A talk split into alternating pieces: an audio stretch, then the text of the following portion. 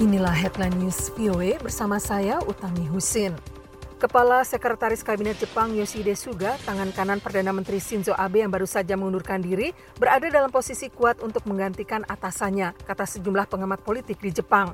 Menurut mereka, menjelang pemungutan suara internal Partai Demokrat Liberal LDP untuk memilih pengganti Abe, tokoh yang tidak berpihak pada faksi mana pun ini telah didekati para pemimpin faksi sebagai seseorang yang dapat menjamin keberlanjutan kebijakan-kebijakan Abe, termasuk aliansi keamanan Jepang dengan Amerika, pengendalian wabah virus corona, dan langkah-langkah pemulihan ekonomi. Suga akan mengumumkan pencalonan dirinya Rabu 2 September, satu hari setelah mantan Menteri Luar Negeri Fumio Kishida dan mantan Menteri Pertahanan Shigeru Ishiba menyatakan niat untuk mengambil jabatan itu. Para eksekutif partai yang berkuasa selasa bertemu dan memutuskan bahwa pemilihan ketua partai pada tanggal 14 September akan terbatas dilakukan para anggota parlemen dan perwakilan prefektur terpilih. Dalam sejarah politik Jepang, ketua partai yang berkuasa akan secara otomatis menjadi perdana menteri. นตรี Seorang pejabat Uni Eropa yang memimpin pembicaraan di antara Iran dan kelompok lima negara berpengaruh dunia hari Selasa 2 September mengatakan para partisipan berkomitmen untuk mempertahankan perjanjian nuklir 2015 yang membatasi program nuklir Iran dengan imbalan pelonggaran sanksi-sanksi.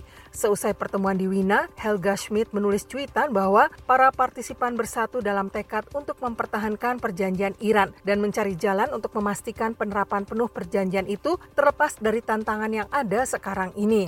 Semua partisipan menegaskan kembali pentingnya mempertahankan perjanjian, mengingat ini adalah elemen penting bagi arsitektur non-proliferasi nuklir global yang didukung resolusi 2231 Dewan Keamanan PBB, sebut Smith dalam pernyataannya kemudian. Perjanjian ini mendapat tekanan tahun lalu sewaktu Iran mengumumkan akan mengambil langkah-langkah untuk meninggalkan komitmennya, mengeluh karena Iran tidak mendapatkan bantuan ekonomi yang dijanjikan setelah Amerika memperlakukan sanksi-sanksi baru. Sanksi-sanksi itu diambil setelah pemerintahan Trump mundur dari perjanjian tersebut pada tahun 2018 dengan alasan perjanjian itu tidak banyak bermanfaat untuk mencegah Iran membuat senjata nuklir, sementara Iran telah diberi terlalu banyak pelonggaran sanksi.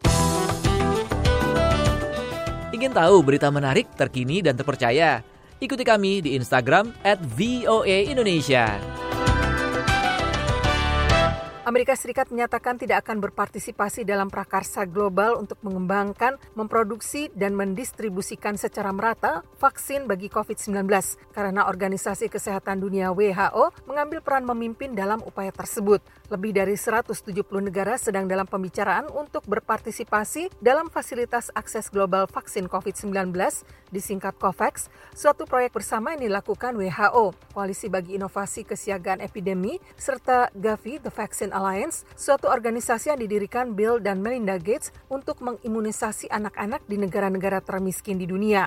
Presiden Donald Trump menarik Amerika mundur dari WHO Juli lalu setelah mengklaim bahwa organisasi itu salah menangani wabah virus corona dan menunjukkan keseganan terhadap Tiongkok di mana virus itu dideteksi pertama kali pada akhir tahun lalu. Juru bicara Gedung Putih, Jude Deer, mengeluarkan pernyataan yang mengemukakan Amerika akan terus berdialog dengan mitra-mitra internasional untuk memastikan kita mengalahkan virus ini. Tetapi kami tidak akan dibatasi oleh organisasi multilateral yang dipengaruhi oleh WHO yang korup dan Tiongkok.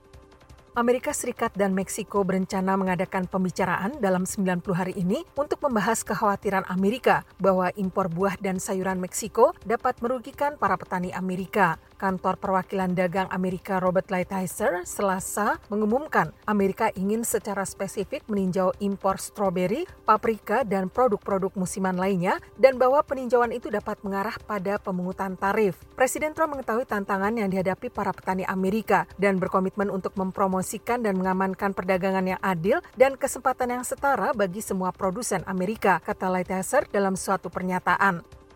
Setelah mencurahkan hujan lebat di wilayah selatan Jepang, badai Maisak bergerak menuju semenanjung Korea.